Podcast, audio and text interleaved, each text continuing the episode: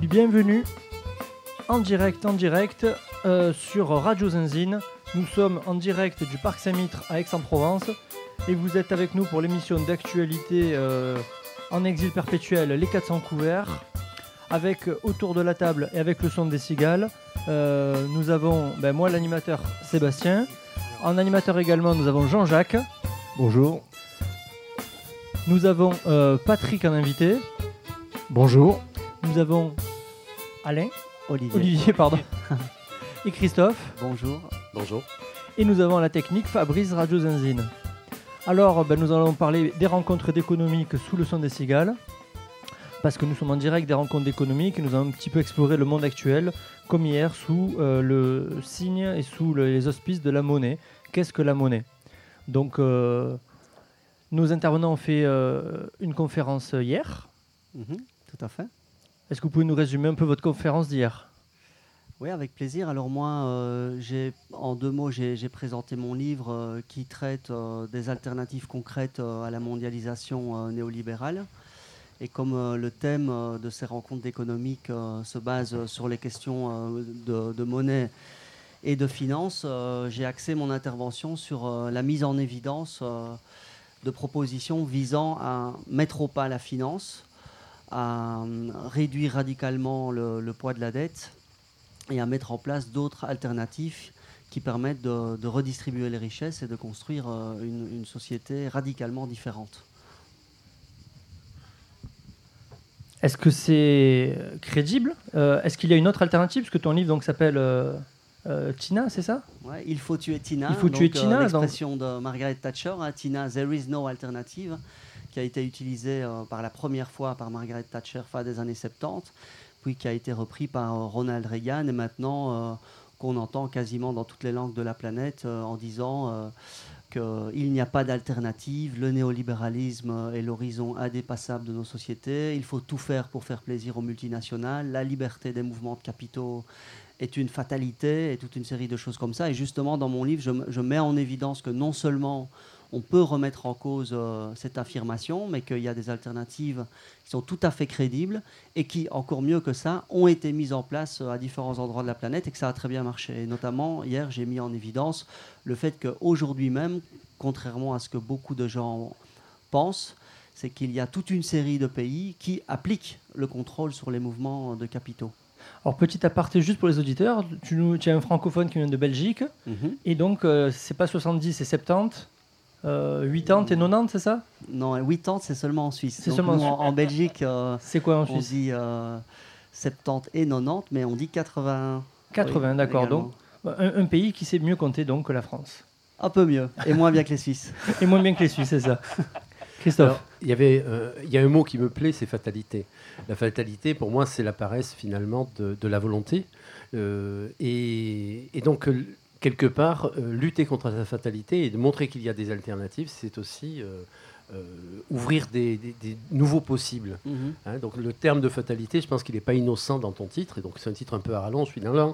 Euh, et donc dans fatalité, comment tu le comment tu l'analyses, puisque c'est un, on nous le présente comme quelque chose de d'insurmontable, d'irrépressible. euh, voilà, c'est comme ça. Comme, Et comme toi, une, comment loi, tu le décortiques une loi naturelle. Voilà. Mhm. Oui, ben justement, mais y compris, euh, en fait, quand on s'intéresse aux alternatives, euh, ce que je viens de dire, c'est que, fait, elles existent, elles sont simples, elles sont cohérentes, elles sont appliquées à différents endroits de la planète. Et aussi, il y a énormément de, choses qui, euh, tous les jours, sont intéressantes et mériteraient d'être visibilisées par les grands médias. Et donc, parallèlement au livre, j'ai créé un site qui s'appelle euh, bonnenouvelle.be et qui essaye de mettre en évidence euh, les victoires sociales, écologiques, démocratiques, politiques, culturelles, économiques qui se passent sur la planète. Et on en publie quasiment une tous les deux jours. Et c'est ce que je disais hier euh, lors de ma conférence, par exemple. Il faut que les Françaises et Français sachent qu'il y a deux jours, le Conseil constitutionnel a déclaré que l'aide aux personnes en dit séjour irrégulier ne pouvait pas être euh, sanctionnée euh, pénalement et que la fraternité était un principe euh, constitutionnel qui devait être connu. Et donc voilà, il y a une série de choses comme ça. Je mettais aussi en évidence que les, les grévistes, les travailleuses de Lidl après euh, dix jours de grève euh, et une grande solidarité qui s'est mise en place entre les différents magasins Lidl en Belgique, ont réussi en dix jours à imposer deux revendications fondamentales à la multinationale, à savoir une augmentation du personnel et une diminution des cadences. Et donc par rapport à ça, par exemple, il y a la question de la grève. Et c'est vrai qu'il y, a tout un, discours, y compris qui est très, présent dans, dans la tête de l'opinion publique, c'est que quand on parle de grève, on dit oui, c'est dépassé, ça ne sert à rien, ça ne marche pas, parce que, notamment parce qu'ils ont en tête que une grève, on la visualise comment? On la visualise par une grande manifestation, on voit beaucoup de gens, 100 000, 200 000 personnes d'un endroit à un autre. Nous, en Belgique, c'est de la gare du Nord à la gare du Midi. Vous, c'est euh, Bastille, euh, République ou République euh, Bastille. Et on dit, et eh, ça n'aboutit pas. Mais en fait, la grève, c'est pas que ça. C'est ça, bien sûr, aussi. C'est montrer qu'il y a une, une grande partie de la population qui est contre des politiques antisociales, mais c'est aussi la possibilité à l'intérieur même d'une entreprise pour des travailleurs de s'organiser entre eux et de décider qu'il y a des injustices et qu'il faut les combattre et qu'en fait des grèves victorieuses un peu partout sur la planète, elles se mènent tout le temps. Il y en a des milliers aujourd'hui et il y a beaucoup de grèves qui obligent les patrons à écouter et à entendre les revendications des travailleurs parce qu'ils se sont organisés et qu'ils imposent euh, une amélioration de, leurs conditions de travail. Donc voilà une série de choses comme ça que j'ai essayé de mettre en évidence euh, lors de mon intervention d'hier. Merci euh, Olivier. Euh, pour te dire à quel point tu as de la chance d'être ici, parce que tu sais qu'à euh, à la fac de droit d'Aix-en-Provence, ils réfléchissent sur d'autres questions. Tu vois, c'est un autre monde. ce matin, par exemple, ils ont très sincèrement réfléchi sur une question est-elle orientée ou pas? Il y avait Vincent Giré qui modérait un débat, Vincent Giré de France Info, avec le président du groupe Caisse des dépôts, Éric Lombard, et avec Samina Shing du groupe Mastercard, il réfléchissait, il réfléchissait sincèrement sur la question peut-on faire disparaître l'extrême pauvreté? Tu vois la nuance dans la question C'est pas les inégalités, c'est pas la pauvreté.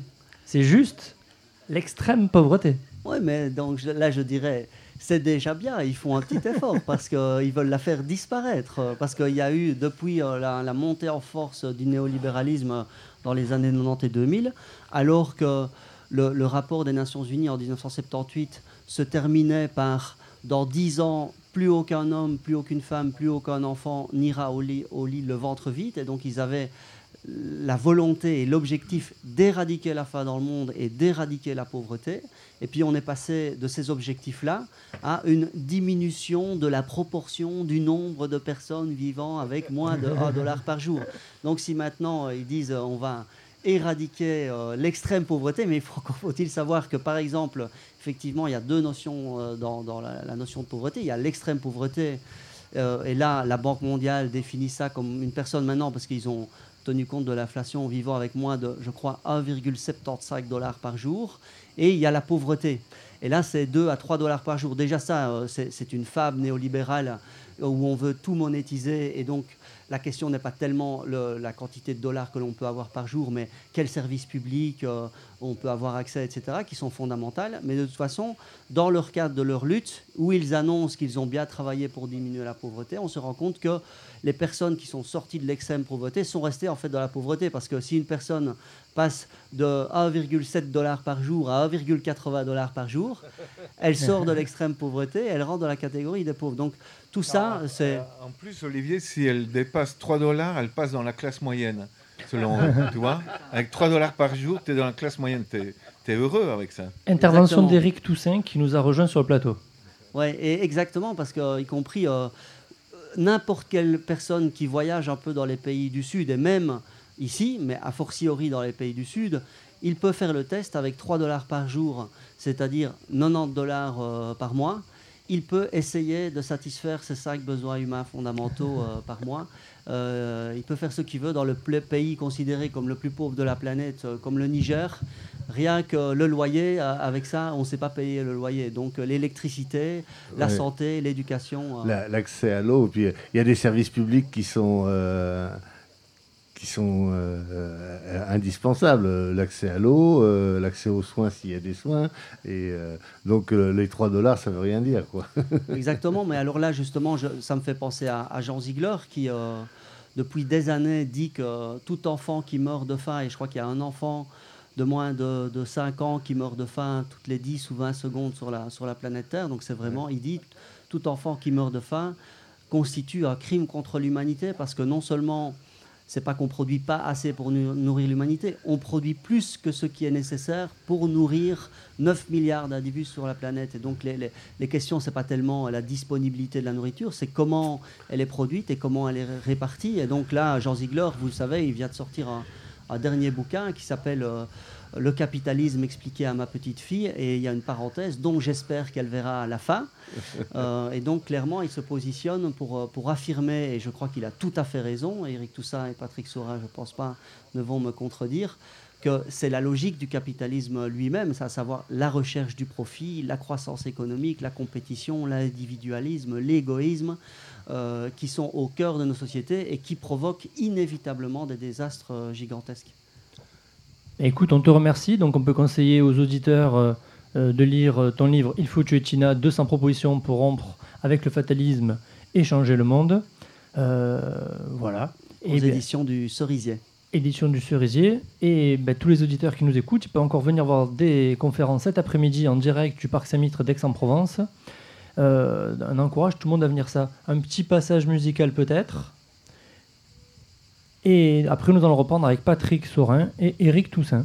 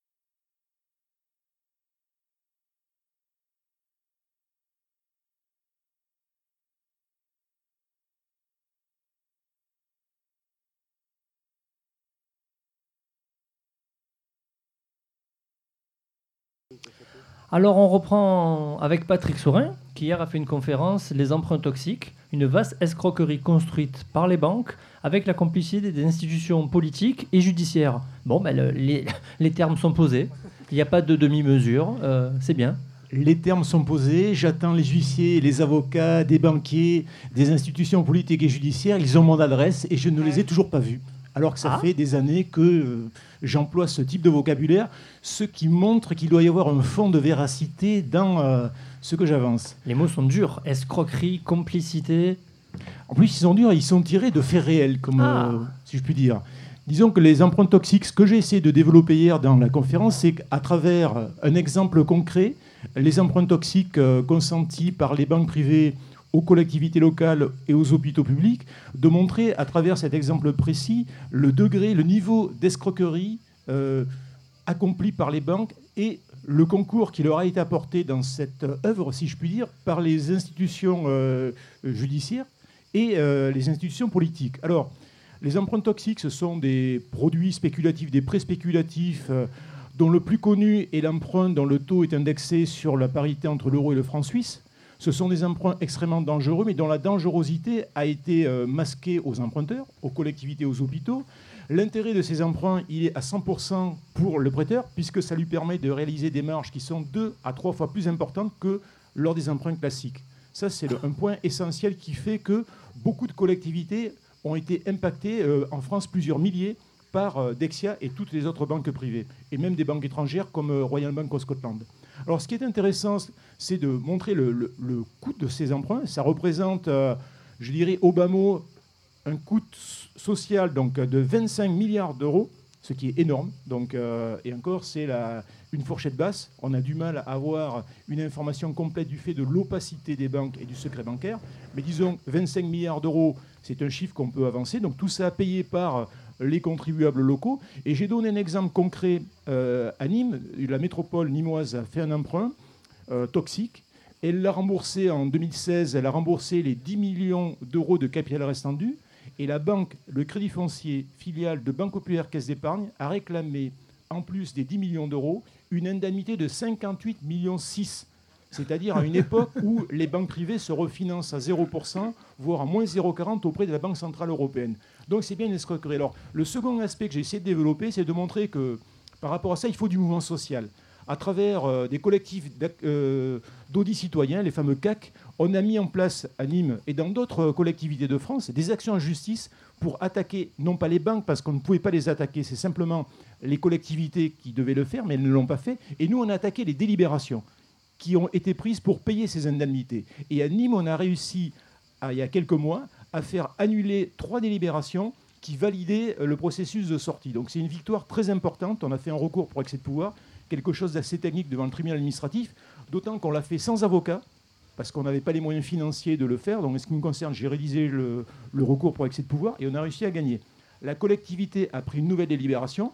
On a fait un nouveau recours. Je pense qu'on va le perdre parce que l'institution judiciaire est toute à la cause de la collectivité qui a modifié légèrement à la marge en donnant l'information que le tribunal lui reprochait de ne pas l'avoir donnée. Elle a donné une partie de l'information parce que le fond de l'information, nous, ce que l'on réclame, c'est comment on calcule cette indemnité. Les 58 euh, millions 7, ils sortent d'où? Pourquoi pas 500 000 euros? Et pourquoi pas euh, 580 millions ou euh, 1 milliard ou Oui, 5 ça milliards sort du chapeau. Voilà, ça sort du chapeau. Et nous, on va voir la formule. Et là, on ne l'a pas, du fait du fameux secret bancaire qui nous est avancé, etc. Et du fait aussi des élus qui sont un peu mollassons. Alors deux choses, moi ce qui me plaît beaucoup dans ce que tu dis euh, dans ta conférence là, c'est que tu es très concret, c'est sur des cas très précis Absolument. et c'est pas sur des théories. Et Christophe, euh, animateur qui est avec nous, connaît beaucoup de cas de corruption, euh, c'est ses dossiers à lui. Et hier tu nous parlais par exemple du cas de Dijon.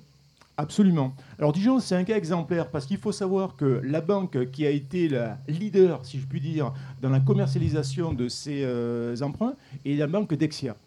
Dexia qui a fait faillite euh, en 2012, qui a été sponsorisée par euh, l'État français et les contribuables à hauteur de 6 milliards 6 avec une garantie de 85 milliards. Et j'ai regardé les comptes de Dexia et en m'apercevant, donc en regardant, en épluchant un petit peu tous les comptes, le conseil d'administration, etc., je me suis aperçu qu'un certain François Rebsamen, ancien ministre du chômage de la France, donc a été membre du conseil d'administration. Il y est resté jusqu'en octobre 2008 où ça a commencé à péter, donc il a quitté son poste et il touchait à cette époque 20 000 euros de jetons de présence par an.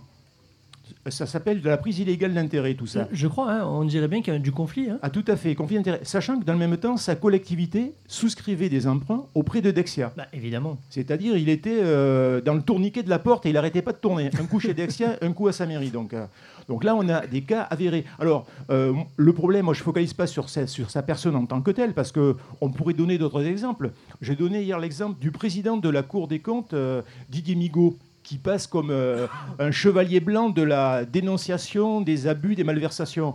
Il faut savoir qu'il est maire d'une collectivité près de Grenoble qui s'appelle Cessin et qu'il a consenti, il a souscrit des emprunts toxiques auprès des banques. Donc on a déjà des, élus, de, des responsables de premier plan qui sont euh, embrigadés dans ce type d'emprunt. Alors là, du coup, c'est moi qui reviens, puisqu'on est sur la délinquance politico-financière, et ça, c'est un sujet qui m'intéresse particulièrement. Euh, au tout début, tu parles finalement d'escroquerie, ça relève du pénal, et euh, vous, euh, vous vous enlisez dans une procédure administrative. On se rend bien compte que finalement, attaquer ces délinquants, c'est très difficile, et on, tombe dans une espèce de précipice judiciaire où on n'est pas du tout audible. Donc ça, c'est un constat, euh, c'est quelque chose de récurrent, quelles que soient les personnes qui vont se battre contre ça, c'est contre le juge administratif qui se bat, et, très rarement au pénal. Surtout qu'au pénal, euh, effectivement, tu parles d'escroquerie, on peut aussi parler d'extorsion, hein, quand on fait, on ne peut pas faire d'affaires euh, sans passer par la caisse noire de telle ou telle partie, ben, c'est de l'extorsion, hein, ce n'est plus de l'escroquerie. Et pourtant, euh, cette question pénale est très rarement euh, mise en avant et les facteurs aggravants comme la complicité, comme la bande organisée, comme la préméditation, tout ça ne sont jamais, jamais, jamais évoqués euh, par les juges lorsque la personne est pincée. Alors que c'est une sur dix mille qui va se retrouver devoir annoncer. Donc comment est-ce que vous pouvez, vous, rendre plus pénal, quelque part, cette question de cette délinquance, cette délinquance qui est réelle, qui est, de, qui est très occulte et très dissimulée, euh, et, pour que les gens puissent se, l'approprier Alors, euh, effectivement, il y a deux niveaux d'action en justice. Il y a le civil, avec le tribunal de grande instance et les juridictions pénales, et il y a le, la juridiction administrative avec le tribunal administratif. Peuvent agir au civil uniquement les parties au contrat, c'est-à-dire euh, les banques d'un côté, mais de l'autre côté, uniquement les représentants des collectivités qui ont souscrit les emprunts moi, en tant que particulier ou en tant que représentant du collectif d'audit citoyen, je ne peux pas attaquer une banque au pénal et au civil. C'est impossible. Légalement, ce n'est pas possible. C'est pour ça que nous, on a contourné la chose. On a mis en demeure la collectivité d'attaquer en justice au civil et au pénal la banque. Silence ou refus de la collectivité dans le mois qui suit, on a saisi le tribunal administratif pour attaquer les délibérations. Et on l'a fait non pas sachant qu'on allait gagner, là on a gagné, tant mieux, mais c'est aussi pour populariser notre combat pour faire connaître cette euh, escroquerie et le niveau de cette escroquerie. Je rappelle quand même que les 58 millions 7 à Nîmes, ça représente 4 années euh, de charges de personnel de la collectivité, de la métropole, et ça représente le prix du musée de la romanité qui vient d'être installé à Nîmes, qui vient d'être euh, créé. Donc ce sont des sommes très importantes. Alors, je, reviens, euh, j'ouvre une parenthèse par rapport à ça pour dire que deux choses. Euh, il y a une collectivité qui a attaqué au pénal une banque, dans ce cas des emprunts toxiques, pour escroquerie en bande organisée. Ça, c'est quelque chose de, très rare. Alors, bien sûr, la demande n'a pas été acceptée, mais c'est quand même très bien d'avoir cet intitulé-là. Et nous, les actions qu'on fait sont des actions citoyennes, parce que l'action en justice, c'est pour populariser l'action. lors de de la décision, lors de la décision du tribunal administratif de Nîmes, ce qu'on a fait, on avait préparé un coupon. Avec, on avait calculé 58 millions 7 et on l'avait divisé par le nombre d'habitants de la métropole et on s'est aperçu que ça faisait 239 euros par habitant. Sur le coupon, il y avait marqué erreur de la banque en votre défaveur. Vous pouvez récupérer vos 239 euros en vous présentant au guichet de la caisse d'épargne qui était donc rattaché au crédit foncier. Les gens y sont allés euh, un samedi matin, la Caisse d'épargne a pris peur. Ils ont fermé l'agence centrale à Nîmes, rue Guizot, parce qu'ils se sont dit ça y est, on va être envahi, etc. Donc tout a été fermé, plus personne ne pouvait rentrer, faire d'opérations et retirer d'argent. C'est pour faire un petit peu de bruit par rapport à ça, c'est pour sensibiliser, parce que ce, que je crois, et ce qu'on croit aussi euh, autour de, cette table avec euh, Olivier et Eric, c'est que c'est le mouvement social qui doit accompagner plutôt que passer par uniquement reposer sur des décisions institutionnelles. Il faut que le mouvement social porte ces, choix-là. J'adore, c'est une vraie action situationniste que vous avez fait là. On est, on est absolument sur les années 70 et c'est de l'agile propre euh, euh, qui fait de l'action. Euh, on est de suite dans le réel, aux prises, et on fout un joli bordel. Comme on dit chez nous, c'est le, c'est le vrai why. Quoi. Quand Tout d'un coup, il y a plein de gens qui viennent d'une agence, euh, il y a une erreur en ma défaveur, qu'est-ce que c'est? Ils se retrouvent à fermer le truc, ils comprennent pas. Et ça fait de la pédagogie aussi auprès des employés de banque. Et ça fait la pédagogie, et surtout, il y a une légitimité à le faire. Ça ne sort pas fait. de nulle part. Quoi. Donc, euh, merci beaucoup. Tu avais une question peut-être? Ben, merci, Merci. beaucoup. On va laisser le- la parole Merci. à Eric Toussaint qui nous a rejoint. Voilà. Alors Eric, tu as fait une conférence hier sur euh, le, hier sur le système dette et euh, l'histoire des dettes souveraines. Hein, Est-ce que tu peux nous faire un petit résumé? Alors, un petit résumé, ben, dire que, en fait, euh, la conférence portait sur le livre que j'ai écrit qui s'appelle Système dette, histoire des dettes souveraines et de leur répudiation.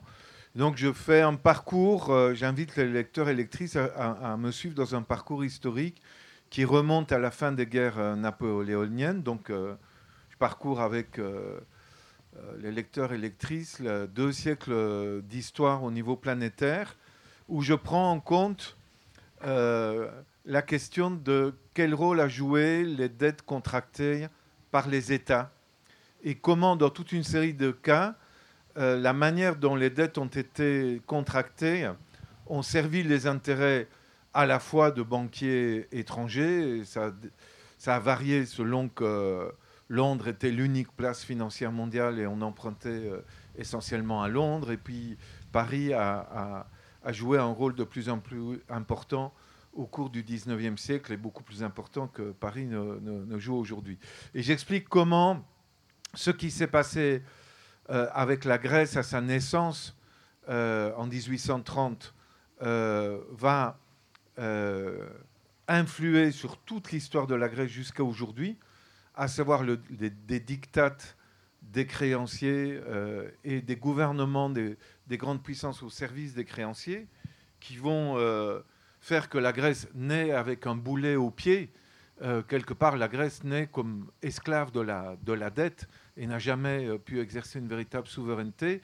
De même, je montre comment les États latino-américains qui ont conquis leur indépendance dans les années 1820, euh, je parle de la Colombie, du Pérou, du Venezuela, de l'Équateur, de l'Argentine, du Mexique, euh, euh, sont tombés, retombés alors qu'ils devenaient formellement indépendants comme État euh, sous la coupe du grand capital local et international par le biais de, la dette. Je montre comment ce système perdu, parce qu'en fait, euh, c'est pas simplement une contradiction entre créanciers étrangers et peuples euh, des périphéries. En fait, les classes dominantes locales ont tout intérêt, qu'elles soient au nord ou au sud, à ce que l'État s'endette, contracte des dettes publiques. On l'a encore dit ce matin euh, lors de la conférence ici au, Economic, c'est que euh, les classes dominantes ben, préfèrent que leur État emprunte ce qu'elles devraient, elles, payer comme impôt à l'État pour financer le fonctionnement euh, de cet État. Et euh, c'est très bien que l'État emprunte euh, au grand capital, parce que ces classes dominantes, c'est le grand capital. Et donc, euh, on ne leur fait pas payer d'impôts, et elles prêtent à l'État à des taux d'intérêt qui sont parfois extrêmement élevés. Et donc, ça vaut pour les classes dominantes locales, non, seul- non seulement les sociétés du CAC 40 et, et les classes dominantes locales aujourd'hui en France et qui euh, ben, se réunissent, ont plein de représentants qui se réunissent ce matin à, à Aix-en-Provence dans ces rencontres qui s'appellent comment? Les rencontres des- rencontres du cercle des de- économistes.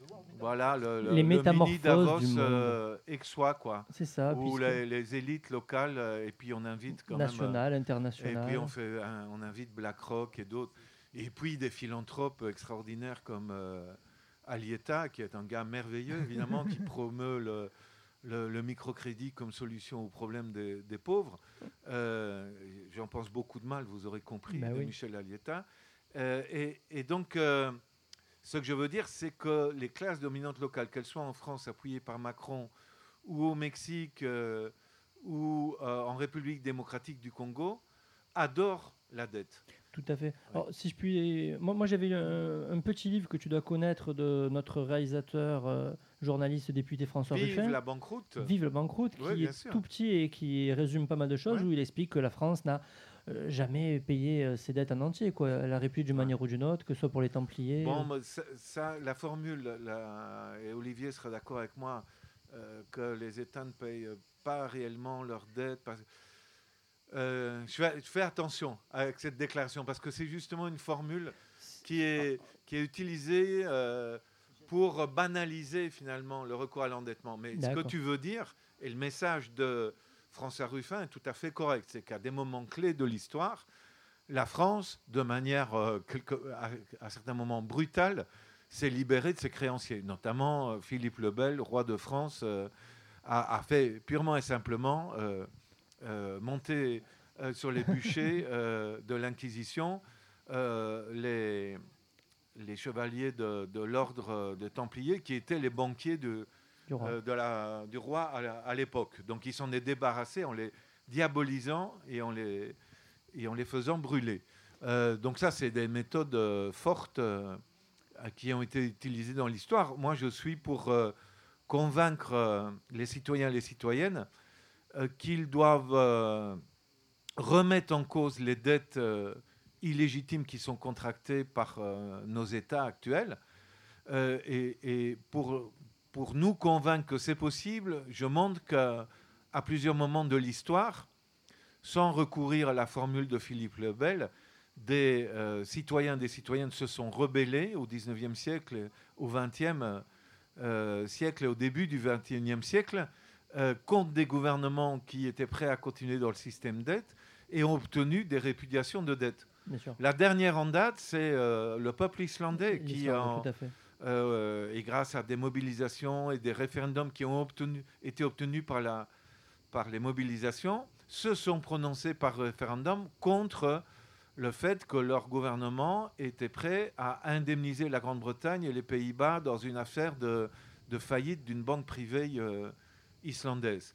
Mais il y a eu d'autres répudiations. Et il y a un siècle, les soviets ont répudié euh, les emprunts russes euh, qui étaient détenus largement par le Crédit lyonnais, où le Crédit lyonnais était le- le- l'intermédiaire financier de, du tsar de toutes les Russies qui, qui se finançait ici en France. Il y a un Ouais. cas qui me touche beaucoup parce qu'il touche la France, c'est Haïti. Tu n'en as pas parlé, je crois. hein J'en ai, pas parlé, mais par Tu contre, dans le- le dernier numéro de Fakir, ah. Euh, on a écrit un papier de deux pages euh, et euh, François Ruffin l'explique. Il dit le CADTM est venu me voir à l'Assemblée nationale pour me parler des, des créances odieuses de la France sur une série de pays. Et il nous a demandé d'écrire un papier. On a écrit deux pages et c'est dans le, le numéro de Fakir de, de juillet-août. Il y a deux pages entières là-dessus et où on montre là que Haïti, qui en 1804 a battu les armées na- napoléoniennes et a obtenu son indépendance, lorsque les classes dominantes locales, c'est-à-dire les classes dominantes créoles riches,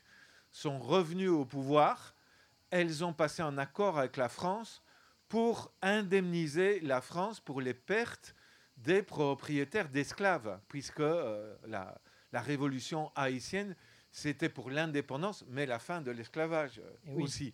Et donc, euh, la honte, là, c'est les classes dominantes haïtiennes ont accepté, ont signé un accord avec la France pour indemniser pour 150 millions de francs or la France pour la perte de sa colonie et, de, et la libération des esclaves. Et, et donc des, des pauvres propriétaires d'esclaves qui ne, ne se retrouvaient sans revenus, il fallait les aider, c'est ça? Mais voilà, c'est ce que... Vive l'esclavage. là, c'est de nouveau, euh, si tu veux, l'expression, les classes dominantes locales, finalement, ça les arrangeait de rentrer dans, une, dans un nouvel accord avec la France, où quelque part, elles allaient gagner elles-mêmes, parce que les classes dominantes locales, comme Haïti a émis des, des titres souverains à Paris pour rembourser la France, les classes dominantes locales ont acheté des titres que le gouvernement haïtien émettait sur le marché euh, français. Et ça leur permettait aussi de planquer leur pognon à Paris plutôt que de le, re- de le garder à Port-au-Prince et de l'investir dans l'économie Riches de réelle. tout pays, euh, unissez-vous. Alors la question de, de la dette, c'est aussi une représentation sociale. C'est-à-dire qu'il y a la dette et puis il y a la contre-dette. Et on va le retrouver un peu à tous les étages. Euh, dans le clientélisme, on est dans la dette et la contre-dette. C'est Une place à la crèche, euh, euh, un parking, un permis de construire, etc.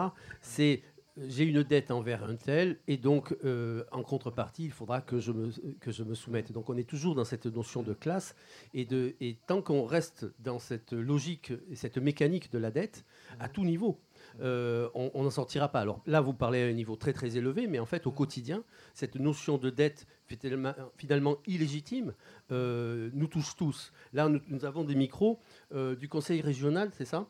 Euh, alors, est-ce, général. Alors, est-ce qu'il faut, euh, est-ce que vous avez remercié, euh, je ne sais pas, Laurent, Auguste ou je ne sais qui Parce qu'ici, dès que l'on obtient quelque chose d'un service, il faut remercier la personne.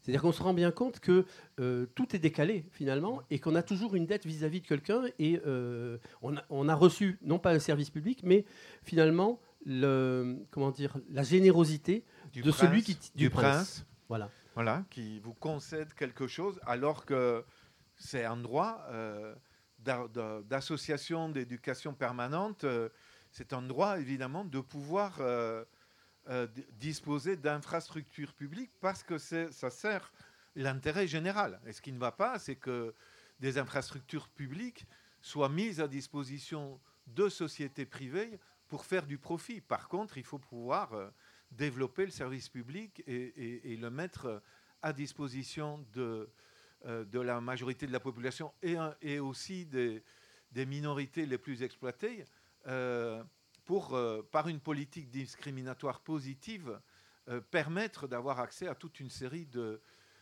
biens culturels qui, sont fondamentaux pour comprendre la société et pouvoir remettre en cause l'injustice profonde de, de, la société et les dettes illégitimes qui touchent à la fois, euh, comme tu viens de le dire, des ménages euh, ou des individus en tant que personnes privées qui sont victimes d'abus euh, des banques ou d'abus d'autres types de créanciers. et donc là, pour le comité pour l'abolition des dettes illégitimes, figure-toi que quand on a créé le CADTM, ça s'appelait Comité pour l'annulation des dettes du tiers-monde. et on a élargi le champ en s'appelant maintenant Comité pour l'abolition des dettes illégitimes pour inclure dans notre champ de revendication à la fois les dettes publiques illégitimes et les dettes privées illégitimes. Les dettes liées au microcrédit, les dettes liées euh, à, des, dettes hypothécaires euh, dans le cadre de, contrats qui peuvent être tout à fait abusifs en faveur des, banquiers, euh, mais aussi les dettes que les étudiants sont amenés à contracter parce que on ne subventionne plus suffisamment euh, l'enseignement supérieur. C'est vrai surtout dans les pays anglo-saxons, mais ça va commencer en France. Et, donc, euh, effectivement, le champ est, très large. Euh, le champ d'action contre les dettes illégitimes, tant privées que publiques. Merci Eric. Avant de vous libérer, elle a une petite question comique, puisque je vais te poser une question qui a vraiment été réfléchie hier au cercle des économistes puisqu'ils ont invité un représentant de Total, Patrick Pouyanné, un représentant de la CMA-CGM, Rodolphe Sadé, euh, pour, euh, et oui, modéré par euh, Anne-Sylvaine Chassani du Financial Times. Ils ont vraiment réfléchi sur la question. L'éthique est-il un frein économique?